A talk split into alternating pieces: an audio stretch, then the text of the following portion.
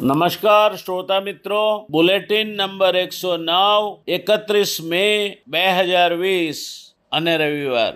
આજે વાત કરવી છે ગુજરાતના દરિયાકાંઠા સાથે જોડાયેલી એક ઘટનાની. આપણે જાણીએ છીએ કે દેશનો ત્રીજા ભાગનો દરિયાકાંઠો ગુજરાત પાસે છે અને આ કારણે ગુજરાતના દરિયા કિનારે નાના મોટા બંદરો પણ વિકસ્યા છે અને એ બંદરો થકી કેટલીક પ્રજાઓ ગુજરાતમાં પ્રવેશી પણ છે.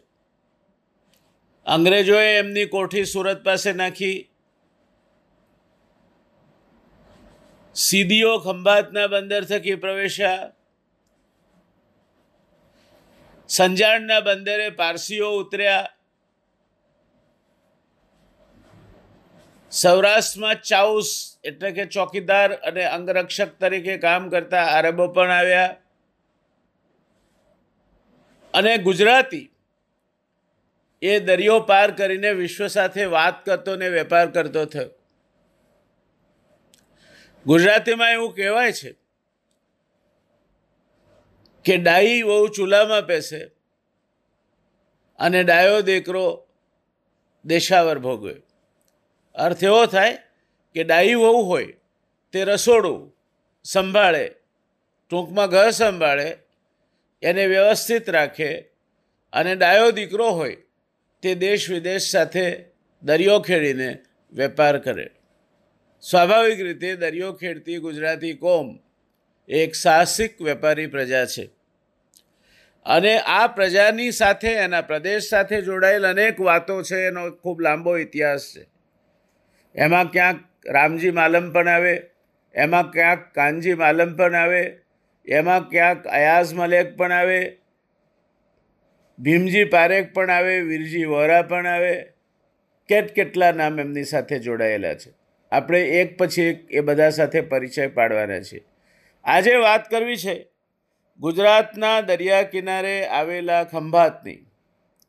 પ્રાચીન સમયથી વિદેશ વ્યાપારમાં ગુજરાતના બંદરોનો વિશેષ ફાળો રહ્યો છે. આજે પણ ગુજરાત લગભગ સોળસો કિલોમીટર જેટલો દેશનો ત્રીજા ભાગનો દરિયાકાંઠો ધરાવે છે. એ વાત હું કહી ચૂક્યો છું. કંડલા, મુન્દ્રા, અલંગ ઘોઘા દહેજ, હજીરા જેવા બંદરો ગુજરાતના દરિયાકાંઠે આવેલા છે. ખંભાત એવું જ એક અગત્યનું બંદર એક જમાનામાં હતું. ઘણા જ વિદેશીઓની અહીં અવર જવર રહેતી અલાઉદ્દીન ખિલજીના સેનાપતિએ આ શહેર જીત્યું. ત્યારે અહીંથી મલિક કાફુર નામના ગુલામને દિલ્હી લઈ ગયો હતો. આ ગુલામે દિલ્હીમાં મહત્ત્વની ભૂમિકા ભજવી હતી. અકબરે ગુજરાત વિજય બાદ અહીં પ્રથમ વખત દરિયો જોયો હતો. તે સમયે હજયાત્રીઓ માટે ખંભાતનું બંદર એ સલામત બંદર અને સુરક્ષિત બારું ગણાતું હતું. અહીંના હુન્નર અને વ્યાપાર વિશે વિદેશી પ્રવાસીઓએ વિસ્તારથી લખ્યું છે, જેમાં બાર્બોસા અને ઇબ્ન બતુતાનો સમાવેશ થાય છે.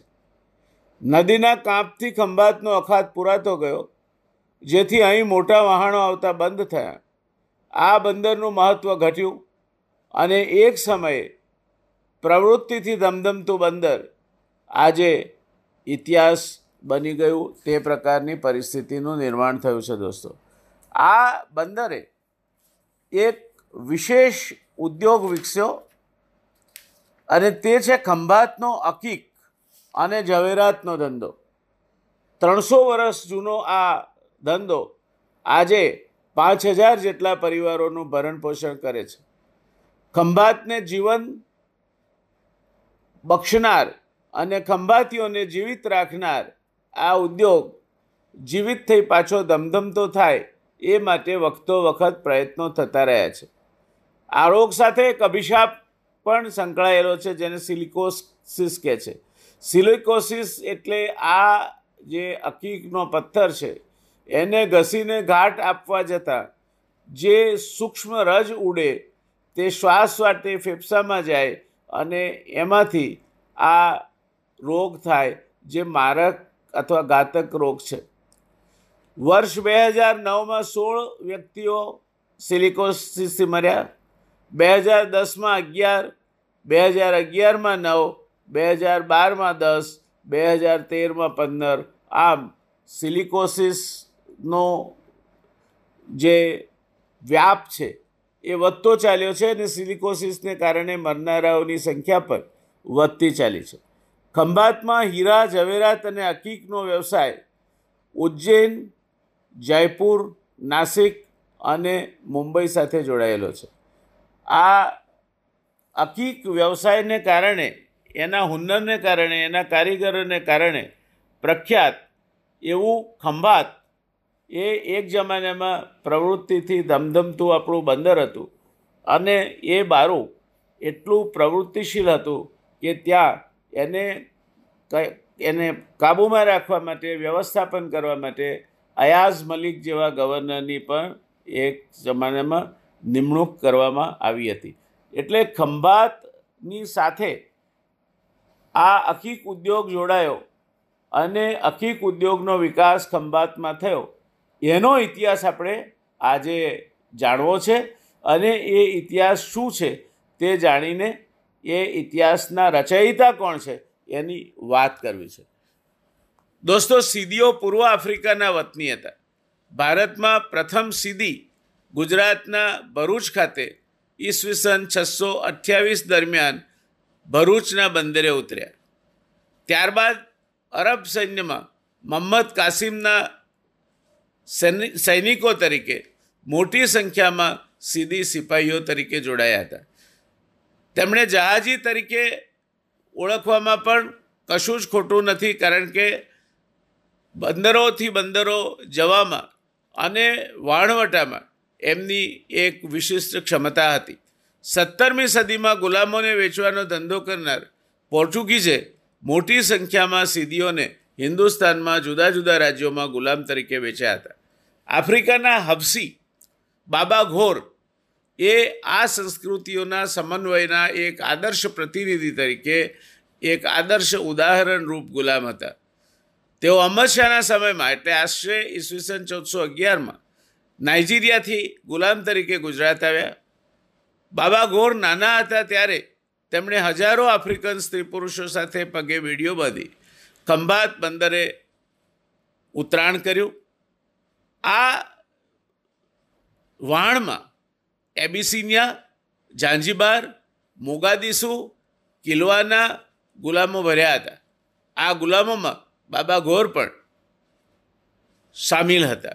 બાબા ગોરનો જન્મ નાઇજીરિયામાં આશરે ઈસવીસન તેરસો છન્નુંમાં થયો હોવાનું કહેવાય છે. તેઓ ગુજરાતમાં આવ્યા. કેવી રીતે આવ્યા? તે વિશે કોઈ નક્કર પુરાવા ઉપલબ્ધ નથી. પરંતુ એટલું કહી શકાય કે ગુજરાતની ભૂમિમાં ખાસ કરીને રાજપીપળાને તેમણે પોતાની કર્મભૂમિ બનાવી હતી. તેઓ રાજપીપળા સ્થાયી થયા. તેમની સાથે એક મોટો હપસીઓનો સમૂહ પણ ત્યાં વસવા લાગ્યો. હપસીઓ ગુલામ તરીકે આવ્યા હતા. તેથી તેઓના આત્મસન્માન અને સ્વરોજગારી માટે બાબા ગોરે રાજપીપળાના જંગલો અને પાડો ફરી તેમાંથી રાજપીપળાથી પાંત્રીસ કિલોમીટર દૂર નિમોદ્રા અને રતનપુરમાં આવેલા અકીક અને કાર્નેલિયન જસપાર જેવા પથ્થરો એકઠા કરી તેને તપાવતા અને તેમાંથી લાલ, ગુલાબી, વાદળી, લીલા રંગોના પથ્થરો બનતા ત્યારબાદ તેને હથોડી અને શાળીનો ઉપયોગ કરી યોગ્ય આકાર આપતા તેમજ કાણા પાડવામાં આવતા અને પછી મીણથી ઘસીને ચળકાટ આપવામાં આવતો. આ બધી વાતો ગુજરાતના વરિષ્ઠ ઇતિહાસકાર મકરંદભાઈ મહેતા સમેત અનેક લોકો પાસેથી ઉપલબ્ધ માહિતીમાંથી લેવામાં આવી છે. ચળકાટ આપવામાં આવતો ત્યારે એને મીણથી ઘસવામાં આવતું. અને આમ સીડીઓએ આ કામને પોતાના જીવન નિર્વાહ માટેનું સાધન બનાવ્યું. એમાં બાબા ઘોરનું પ્રદાન મુખ્ય કહી શકાય. અત્યારે ખંભાતમાં અકીક ઉદ્યોગ વિકસ્યો છે. તે બાબા ઘોરના પરિશ્રમ અને ઉદ્યોગ સાહસિકાને કારણે છે. અથવા એમણે જે જ્ઞાન પૂરું પાડ્યું, ટેકનોલોજી જેને આપણે કહીએ છીએ, તે પૂરી પાડી.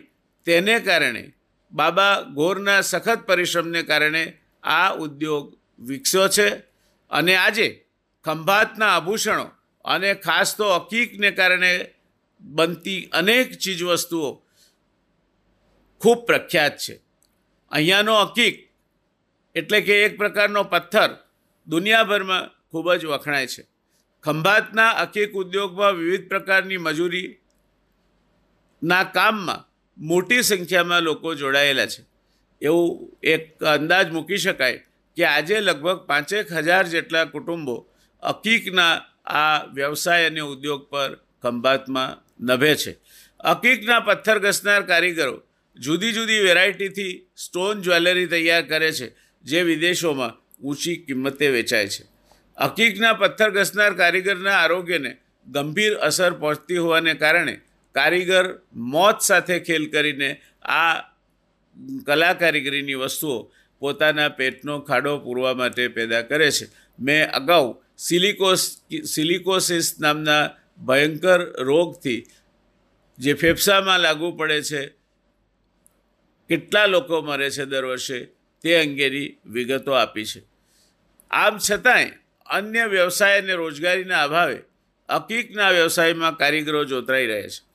અકીકના પથ્થર ઘસતા. તેની ઉડતી રચકણ મોં વાટે ફેફસામાં ઉતરી જતા કારીગરોને સિલિકોસિસનો ગંભીર રોગ થાય છે અને એ રોગ જીવલેણ નીવડે છે એવું કહી શકાય. આ પરિસ્થિતિમાં લગભગ આ ઉદ્યોગમાં કામ કરનાર કારીગરનું જેને કહેવાય અસરકારક કામ કરવાની ક્ષમતા અથવા ઇફેક્ટિવ વર્કિંગ લાઈફ દસ કે વધારેમાં વધારે પંદર વર્ષ ગણી શકાય. અત્યારે એના મશીનોમાં કેટલાક સુધારા કરવામાં આવ્યા છે. જેના કારણે એમાંથી જે રજ ઉડે છે, એ રજ સીધી શોષાઈ જાય અને કારીગરના ફેફસાને નુકસાન ન કરે. આમ છતાંય નુકસાન સંપૂર્ણપણે મટાવી શકાયું નથી. ખંભાત નજીકના શક્કરપુર ગામે બસો પચાસ કરતાં વધુ વિધવા મહિલાઓ છે. જેમના પતિ સિલિકોસિસના રોગને કારણે અકાળે મોતને બેઠ્યા છે. એ કરુણતા આ ઉદ્યોગ માણસોને કઈ રીતે ભરખી જાય છે, તેનો પુરાવો આપે છે. આ બાબા ઘોર વિશે આપણે જાણવું હોય તો સૂફી પરંપરા વિશે પણ જાણવું પડે. ગુજરાતની સૂફી પરંપરા મકરંદભાઈ મહેતા કહે છે, સોલંકી કાળથી શરૂ થઈ હતી. અને હવે પછીની માહિતી જે હું તમારી સમક્ષ રજૂ કરવાનો છું, એ આપણા ઇતિહાસકાર ડૉક્ટર મકરંદભાઈ મહેતાએ એમના પુસ્તક ગુજરાતના ઘડવૈયા સ્વવિકાસની પ્રયોગશાળા તેરમી સદીથી ઓગણીસમી સદી સુધી જે લખ્યું છે, તેનો આધાર પર એમના ઋણ સ્વીકાર સાથે રજૂ કરું છું. ગુજરાતની સૂફી પરંપરા જેમ અગાઉ કહેવાયું તેમ સોલંકી કાળથી શરૂ થઈ. આજે તે તદ્દન ઘસાઈ ગઈ છે. આજે તેને આર્થિક વિકાસના પરિબળો સાથે જોડીને ફરીથી સજીવન કરવાની જરૂરિયાત છે. સૂફીઓએ ઇસ્લામમાંથી રહસ્યવાદ અને સમતાવાદ, હિન્દુ ધર્મમાંથી અદ્વૈત અને તત્ તમ અસીના ખ્યાલની સાથે ભક્તિ પરંપરા, પ્રેમ લક્ષણા સગુણ ભક્તિ તેમજ ખ્રિસ્તી ધર્મમાંથી માનવ પ્રેમ અને સેવાના તત્વોનો સમન્વય કરીને સામાન્ય પ્રજાજનોમાં કોમી એખલાસની ભાવના પ્રગટાવી હતી. પણ આપણે એક એવા સૂફીની વાત કરી રહ્યા છીએ કે જેણે આ ઉપરાંત જૈન ધર્મ અને એથિક્સમાંથી નિપજેલા વાણિજ્યલક્ષી તત્વોનું પણ ઉમેરણ કર્યું હતું. આ સૂફીએ આર્થિક વિકાસની પ્રવૃત્તિઓ શરૂ કરી હતી. તે હતા આફ્રિકાના હબસી બાબા ઘોર. તેઓ અમદાવાદના સ્થાપક અહમદ શાહના સમયમાં નાઇજીરિયામાંથી ગુલામ તરીકે ગુજરાતમાં આવ્યા. અને મહંમદ બેગડાના શાસનકાળ દરમિયાન તેમનું અવસાન થયું. બાબા ગોર ગુજરાતમાં આશરે ઈસવીસન ચૌદમાં આવ્યા અને તેમનું અવસાન ઈસવીસન ચૌદસો પાસઠની આસપાસ થયું. બાબા ગોરની બાલ્યાવસ્થામાં આરબો હજારો આફ્રિકન સ્ત્રી પુરુષોની સાથે તેમને પગે બેડી નાખીને સુપ્રસિદ્ધ બંદર ખંભાતમાં ખેંચી લાવ્યા હતા. વહાણમાં એબિસિનિયા અને પૂર્વ આફ્રિકાના ઝાંઝીબાર, મોગાદિસુ અને કિલ્વાના ગુલામો ભર્યા હતા. પૂર્વ આફ્રિકાના અંતરિયાળ પ્રદેશોમાંથી ઉપરના બંદરોમાં સૌ પ્રથમ ભેગા કરીને ગુલામોને આણ્યા હતા. બાળક બાબા ઘોર તેમાંના એક હતા. એટલે ગોર સાહેબ, આ મોટા સંત આપણા એ ભારતના કિનારે એક બાળક ગુલામ તરીકે ખંભાત ઉતર્યા એવું ઇતિહાસ કહે છે. બાબા ગોર ક્યારે અને કેવા સંજોગોમાં મુક્ત થયા છે? તેમણે હુન્નર ઉદ્યોગ અને વેપારની તાલીમ કઈ રીતે મેળવી હશે તે વિશે કોઈ કશું જ જાણતું નથી. કારણ કે કોઈએ પણ આવો પ્રશ્ન જ અત્યાર સુધી ઊભો કર્યો નથી. પણ એટલું ચોક્કસ છે કે ખંભાતના પરંપરાગત અકીક ઉદ્યોગ અને તેના વેપારને નવો ઓપ આપનાર બાબા ગોર હતા અકીકનો પથ્થર રાજપીપળાથી પાંત્રીસ કિલોમીટર દૂર નિમોન્દ્રા અને રતનપુરમાં આવેલો છે અને આજે પણ ખંભાતના વેપારીઓ ત્યાંથી અકીક પથ્થરો લાવીને કારીગરો પાસેથી વિવિધ બનાવટો તૈયાર કરાવી તેનું વેચાણ કરે છે. એટલે અકીક પથ્થરની પ્રાપ્તિ એ રાજપીપળા નજદીકથી ઉપલબ્ધ હતી અને એને પછી આગળ એમાંથી આ સાહસિકતા થકી વિકસાવવાનું કામ બાબા ગોરને ફાળે જાય છે. બાબા ગોર આ સ્થળે સ્થાયી થયા. તેમણે સેંકડો હપસી સમદુખિયાઓનો સહકાર મેળવ્યો. સૌએ સાથે મળીને ખાણો ખોદીને અકીક કાર્નેલિયન અને જસપારના પથ્થરો ભેગા કર્યા. ભોંયતળીએ ભઠ્ઠીઓ કરી પથ્થરની જાત મુજબ તપાવ્યા અને તેને લાલ, લીલા, આછા, ગુલાબી અને વાદળી, સફેદ અને કાળા કુદરતી રંગો આપ્યા. એ પ્રક્રિયામાંથી પસાર કર્યા બાદ તેમણે હથોડી, શારડી અને મીણનો ઉપયોગ કરીને મણકા જેવી ચીજોને કાણા પાડ્યા અને દરેક ચીજને મીણથી ઘસીને ચળકાટ આપ્યો. તેમાંથી રંગબેરંગી અને વિવિધ આકારના મણકા વીંટી કાનની કડી વાળમાં નાખવાની સળી, કપરકાબી, ચેસબોર્ડ અને સોગઠી તેમજ અન્ય રમકડા તૈયાર કર્યા. તેમણે ખાસ કાળો રંગ ઉપસાવીને આફ્રિકન આઈડેન્ટિટીને વ્યક્ત કરી. આઈડેન્ટિટી એટલે ઓળખ, આફ્રિકન ઓળખને વ્યક્ત કરી. બાબા ઘોડે તેમના કચકડા, કચડાયેલા બાંધવોને આ રીતે તાલીમ આપી. કેટલાકને વ્યાપાર શીખ્યો અને તેમને માલ સાથે ખંભાતથી નાઇજીરિયા, ઈરાન, અરબસ્તાન અને એબેસિનિયા સુધી મોકલ્યા. એલેક્ઝાન્ડ્રિયા થઈ આ માલ છેક યુરોપ સુધી પહોંચ્યો અને ખૂબ લોકપ્રિય બન્યો. બાબા ગોર અને ડાયસ્પોરિક એટલે કે પરાણે સ્થળાંતર થયેલા આફ્રિકનોને મન જાણે ગુલામીએ દીઠું એક સપનું ગુલાબી પોતાના મૂળ વતનના મૂળિયા ગુમાવી બેઠેલા હપસીઓ ધીમે ધીમે અમદાવાદ, ગીરના જંગલો, જૂનાગઢ અને પંચમહાલ જિલ્લામાં સ્થાયી થયા અને તેમણે ગુજરાતને તેમનું નવું ઘર બનાવ્યું. બાબા ગોર નવી રીતે વિચારીને તેનો અમલ કરનાર પ્રાયોજક એટલે કે એન્ટરપ્રુનર હતા.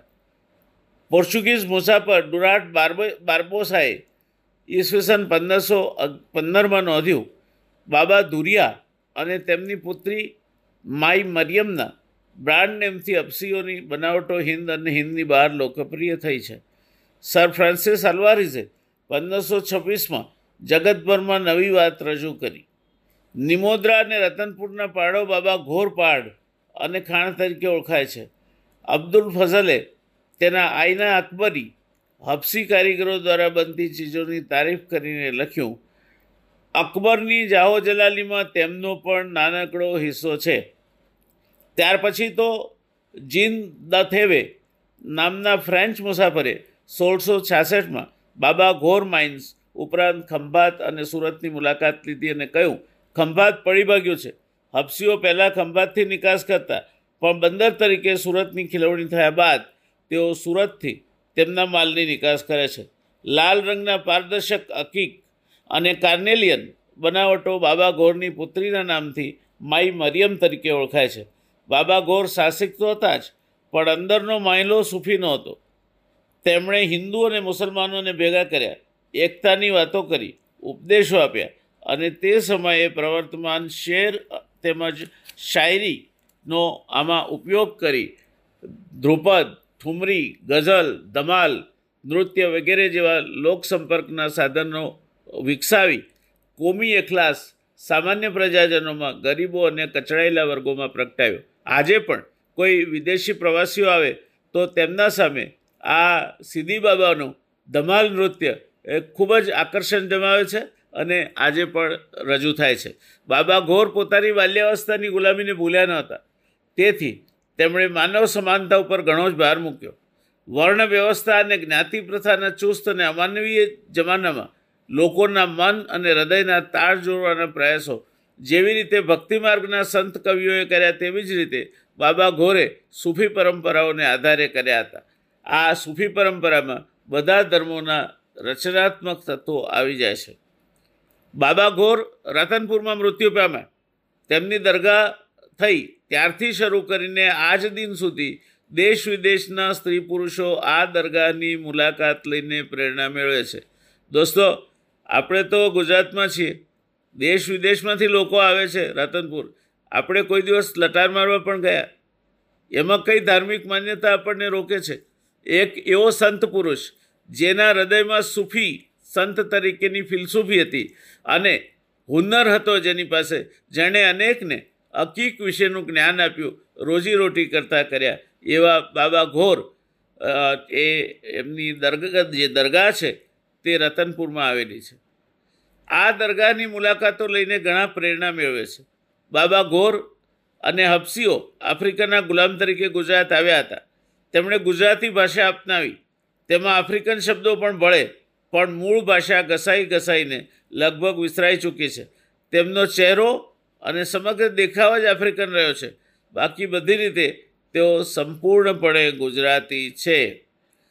જો કે ગુજરાતમાંથી ખાસ પ્રાપ્ત કર્યા વગર તેઓએ તેમની અસલ મૂળ્ય ગુમાવી બેઠા છે. ગુજરાતમાંથી એમને કંઈ ખાસ મળ્યું નથી. ગુજરાત એમને સ્વીકાર્યા નથી. ગુજરાતની ધરતી પર એમનું કંઈ બહુ જાજુ પ્રદાન અથવા તો એ જેમ પારસીઓ આવીને ભારતભરમાં છવાઈ ગયા. આજે એક નાનકડી કોમ એણે બધું જ આપ્યું. લશ્કરના ફિલ્ડ માર્શલ આપ્યા ત્યાંથી માંડીને અનેક ડૉક્ટરો આપ્યા કાનૂનવિદો આપ્યા ઘણા બધા ઉદ્યોગપતિઓ જે આર ડી તાતાથી માંડીને અનેક બધા ઉદ્યોગપતિઓ આપ્યા. એવું આ સીડી કોમમાં થયું હોય એવું દેખાતું નથી. બાકી આ બધા સંપૂર્ણ રીતે ગુજરાતી છે. જોકે તેમના અસલના મૂળિયા તેઓ ગુમાવી બેઠા છે. બાબા ઘોરે હુનર ઉદ્યોગ અને વેપાર શરૂ કર્યો. તેમાંથી સીધી ભાઈ બહેનોને રોટી મળી અને આજે તેમની વ્યાપારી પરંપરા તદ્દન ભાગી પડી છે અને સીધીઓ ખેતદાસો એટલે ખેતમજૂર નાના ખેડૂતો અને મજૂરો તરીકે માંડ રોટલા ભેગા થાય છે. પરંતુ એટલું તો ચોક્કસ છે કે તેઓ આજે પણ તેમના નૃત્યો અને ઢોલ તથા ઝુંઝુન જેવા વાજિંત્રો સાથેના ગીતો દ્વારા આફ્રિકાના જુસ્સા અને ખમીરને જોરશોરથી વ્યક્ત કરે છે. વિદેશીઓ તેમને થોડા ઘણા પૈસા આપીને ફિલ્મ ઉતારી જાય છે. ગુજરાતી અને આફ્રિકન લઢણમાં નિચોડરૂપ તેઓ કેટલીક ગરબીઓ પણ ગાય છે. તેમના કેટલાક ગીતો પણ ગુજરાતી અને આફ્રિકન લઢળના નિચોડરૂપ ભેળસેળવાળા કહી શકાય, એ રીતે રચવામાં આવેલા છે. તો ગુજરાતમાં આવેલ અત્યંત બાલ્ય અવસ્થામાં ખંભાત બંદરે ઉતરનાર એક બાળક ગુલામ, એ આગળ જતા પોતાના અંતરમાં ઉજાસ પાથરીને સૂફી સંત બને છે. મહિલાને ઓળખે છે અને એ રસ્તે જવા માટે અનેકને પ્રેરણા આપે છે. અને એટલે બાબા ઘોર કહેવાય છે. હકીકના ઉદ્યોગનો પાયો નાખે છે. એમાંથી અનેક વસ્તુઓ બની શકે તે શીખવાડે છે.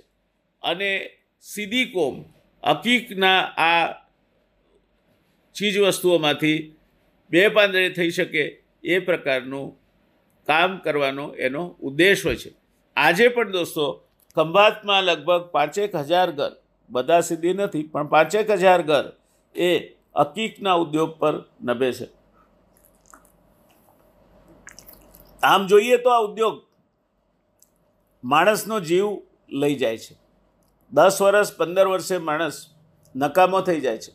અનેક સ્વૈચ્છિક સંસ્થાઓએ હકીક ઉદ્યોગના આ કારીગરો માટે ટેકનોલોજી વાપરીને એમના ફેફસામાં રજ ન જાય અને એને કારણે સિલો, સિલિકોસિસ ન થાય, તે માટે પ્રયત્ન કર્યા છે.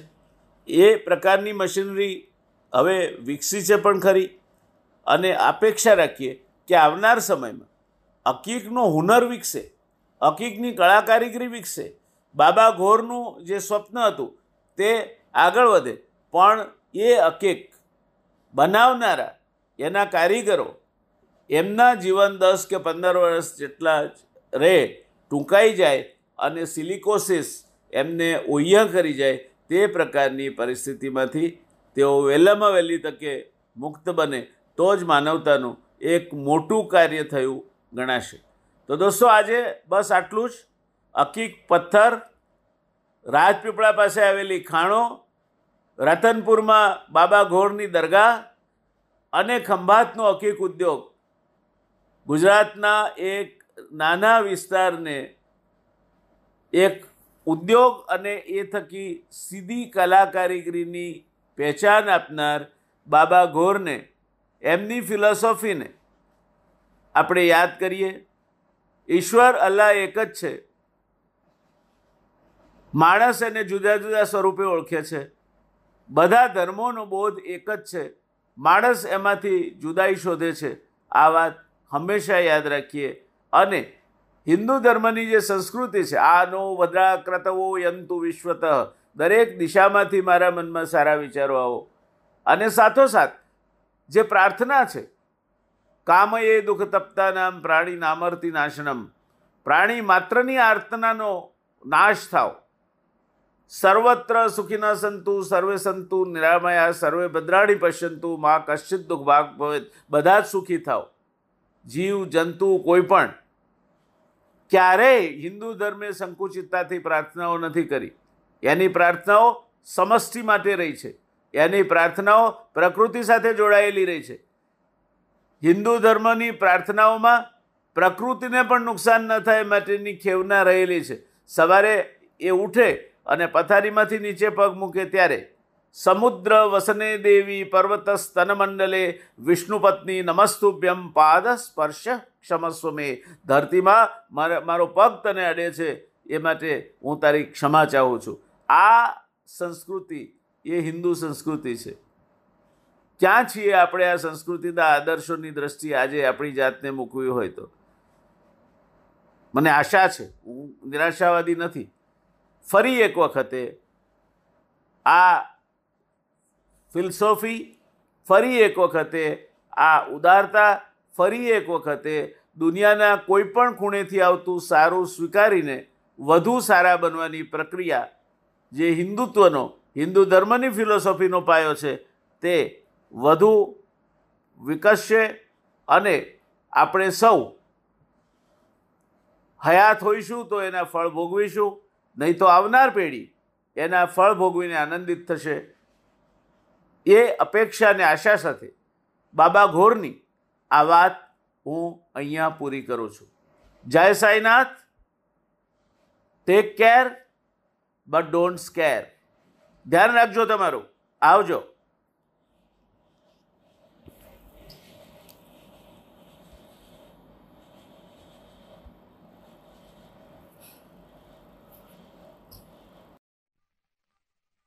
उनसे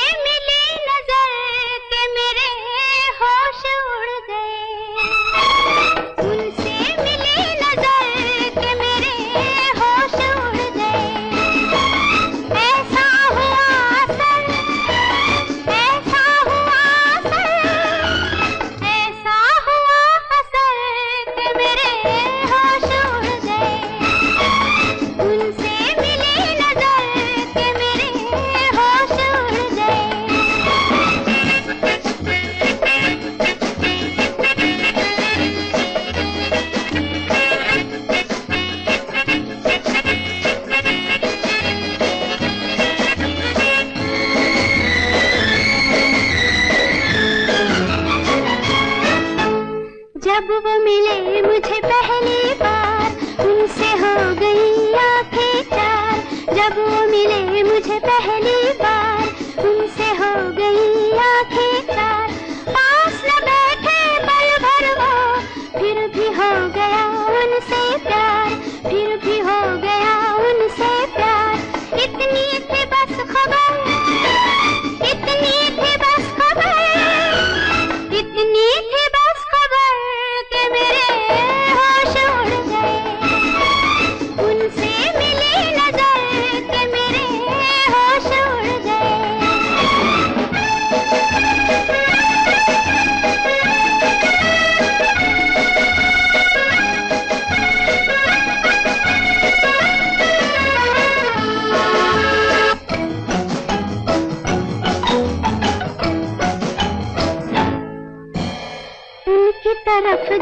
तरफ़ लगा बढ़ के कदम फिर रुकने लगा दिल खिंचने लगा बढ़ के कदम फिर रुकने लगा।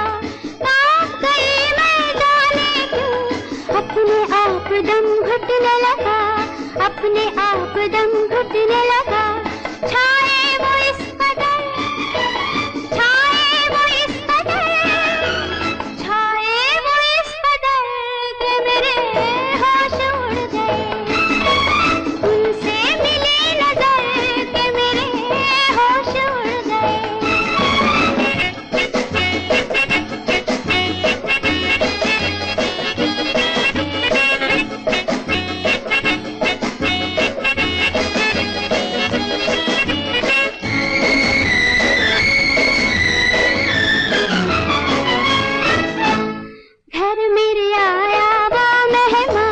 दिन